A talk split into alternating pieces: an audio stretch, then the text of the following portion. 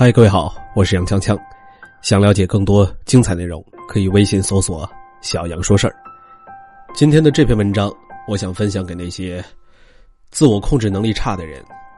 在没有做这个公众号之前，我也不会想到每天我会发一个推送给大家。其实，在这期间，每天的推送当中，也给我带来很多不曾预期的乐趣。所以我希望，呃，当大家听到这篇文章以后，在工作中、学习中，做一个自控的人。据说史蒂夫·乔布斯年轻的时候，每天凌晨四点起床，九点前把一天工作做完。乔帮主说：“自由从何而来？从自信来，而自信，则是从自律来。自律是对自我的控制，自信是对事情的控制。”先学会克制自己，用严格的日程表控制生活，才能在这种自律中不断的磨练出自信。都是成年人，连最基本的行为控制都做不到，还谈什么自信？又奢谈什么自由呢？前华人首富李嘉诚以勤奋自律著称，他的作息时间非常有名，不论是几点睡觉。在清晨五点五十九分闹铃响后起床，随后读新闻，打一个半小时高尔夫，然后去办公室开始工作。数十年如一日，自律几近自虐。印象里的牛人都是狠角色，自虐和虐他必居其一，或者说两条都占。许多商务人士像职业运动员一样管理自己，作息、饮食、习惯、爱好、体力、欲望等等。如果做到了这一点，你就快要摸到牛人的门了。一个能管住嘴、迈开腿、每晚坚持跑步的人，工作上也不会差到哪儿去的。工作后逐渐发现，自律。是生活的基石，令行禁止，则容易走上轨道；发现错误，修复错误，表现越来越好，生活明亮，中气十足；令不行，禁不止，则容易溃散混乱，屡错屡战，屡战屡错。明明知道，但就是不这么做，沮丧内疚，乱成一团。自律决定了个人机器的运转。决定了你的执行力，决定了你能否成为更好的自己。史蒂夫·纳什是我比较喜欢的 NBA 球员，他是一个身体瘦弱的加拿大白人，背部神经有着严重的伤病，被认为是天赋最差的篮球巨星。这样的一个人获得了连庄 MVP，连续两个赛季的最有价值球员。历史上只有十个人做到了这一点，其余九个人都是乔丹、张伯伦等旷世大神。那时是出了名的自律，不沾糖、油炸和深加工食品。训练日里，他一天吃六餐：麦片粥、杏仁切片生坚果、水果、蔬菜、糙米饭、胡萝卜和生吃芹菜。他和队友格兰特·希尔彼此劝力，不吃巧克力，不吃高热量。希尔还偶尔犯戒被抓住，而那时真没见到他破过例。那时把他的食谱推荐给了队友，于是太阳队的年轻人都成了那时的跟班亦步亦趋，然后表现脱胎换骨。整个球队都在尽量跟着那时吃喝、作息、训练。保持健康的氛围。那时的成功给了平凡的普通人一点点念想，那就是：如果没有天赋，你永远成不了科比或者麦迪；但如果足够勤奋自律，至少你还有机会成为那时。天赋是上天给的，自律，决定权在你。蒂姆·邓肯是 NBA 的常青树。马刺队的镇队之宝，四十岁的他刚刚完成了高强度的季后赛。和他同场竞技的可能是小二十岁的年轻人，你就能知道这有多神奇了。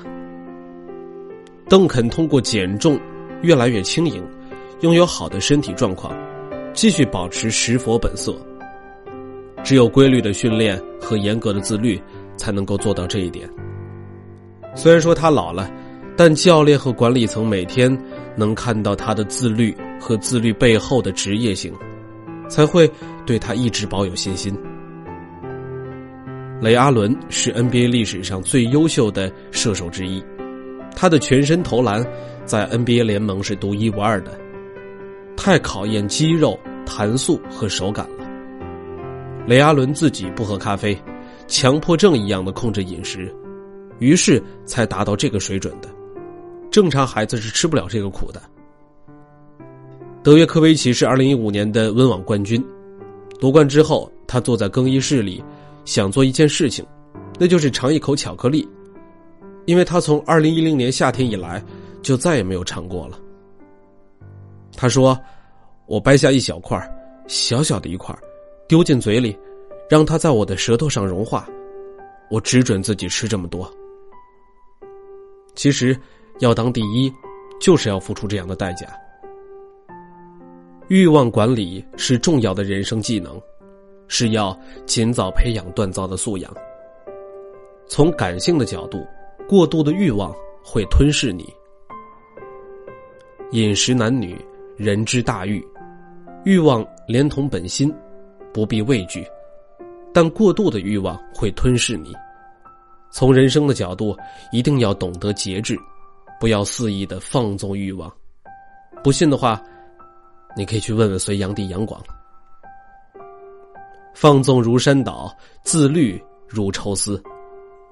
不要放纵自己，不要给自己找借口，对自己严格一点时间长了，自律会成为一种习惯，一种生活方式。未来的你会感谢现在的自己。很多人不知道修心的重要。借口生活压力而放纵欲望，年轻时奋力上进，应该如清理院子一样，剪除杂草杂念，专注于自身成长。为父不为目，才是永葆内心幸福之所为。我不想做欲望的奴隶，我享受不被欲望左右的状态，这种感觉不刺激，但很舒服。从理性的角度，欲望管理。能降低阈值。穷学生的时候，一顿沙县小吃也可以津津有味，一顿肯德基如同过年。长大挣钱了，山盟海鲜、鲍鱼大虾也未必能勾起你的兴致。九十年代，武侠小说的情爱描写能把你看得面红耳赤。网络色情泛滥的当今，你居然对生活中的女人没了想法。何以至此呢？阈值使然，不断持续的刺激，抬高了欲望的出发点。人们常说，年轻吃苦不是苦，是福气。这不纯粹是鸡汤，这是有逻辑基础的。年少吃苦是一种逆风飞扬的快乐，年老吃苦是风中残烛的悲哀。先苦后甜，可以忆苦思甜。先甜后苦，只能垂泪抑郁了。一定程度的禁欲和自控是必要的，这是防止阈值升高的有效手段。欲望永无止境，中彩票的极度兴奋也只会持续十八个月。最幸福的方式是，让欲望一点点的释放，让欲望匹配你的现实。漂泊北京，合租房子，再到独租大房子，再到拥有了自己的房子，再到当上总经理、出任 CEO，走上人生巅峰。如果经历反过来，那真是一个悲伤的故事了。由俭入奢易，由奢入俭难。古人不逾期。刚工作那会儿不懂得节奏。是个时间都被工作填满的工作狂。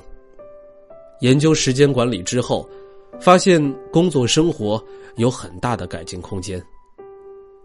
尝试做计划，写日记，控制注意力，要事优先，今日事今日毕，先啃硬骨头，构建自己的时间管理系统，平衡好工作和家庭。慢慢的，我开始从繁琐事务中抽身出来，跳出画来看画。我开始有时间考虑生活和人生的目标，我开始有心如止水、有条不紊的感觉。这一切的源头，就是自律。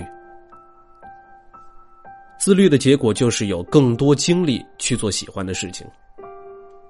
比如说写公众号，给我带来了很多不曾预期的乐趣。实际上，搭好架构，想好打法，走上轨道以后，这项活动就不会影响我的正常生活了。不太忙的时候就写几段，就像是一个时间容器。把边边角角的时间都存储了起来。上学那会儿自控力不行，开始研究培养习惯的方法，用学到的方法来培养了很多好的习惯。慢慢的生活都会有很大改变。从二零一零年开始写日记，习惯一直保持到现在。经过最开始的一段磨合，所有不适感都消失了，非常的自然。几分钟的记录，让我审视自己，平和心态。它不是我的任何负担，也不是一项需要分配的工作，它是老司机的人生行车记录仪。几年前开始早睡早起，从最初的不舒服、不适应，到现在的每天六点自然醒。早起的好处是巨大的，比如说凭空多出精彩般的两个小时。能够从容不迫的好好的吃早饭，错开拥挤的早高峰，午饭质量更高，晚饭吃的更少，睡眠更踏实。当身体变得越来越棒的时候，面对的是一个与众不同的世界。自律让我能去享受生活中好的一面。我的人生目标是自由，它又包括三个维度：财务自由、时间自由。和角色自由，感谢这个色彩斑斓、机遇涌动的时代，让它看起来并非不可企及，但这需要十几年的精耕细作，连续稳定的正向积累，脚踏实地的点滴付出，还有持续不懈的自律。